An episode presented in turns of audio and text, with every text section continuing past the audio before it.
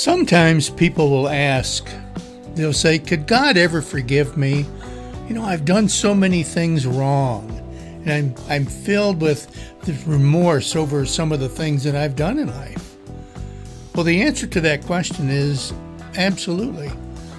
There is only one unforgivable sin that Scripture tells us about, and that is rejection of God or unbelief in God. For those that honestly repent of the sins of their life and believe in God, believe in Jesus Christ and his sacrifice, and that that sacrifice paid the price for the sins of their life, they can wake up the next day and feel no remorse anymore because God has forgiven you and taken your sin and placed it as far as the east is from the west.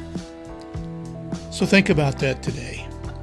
And if there's something that's resting in your heart that you're unsure about, confess it to God and experience the freedom that comes through a relationship with Jesus.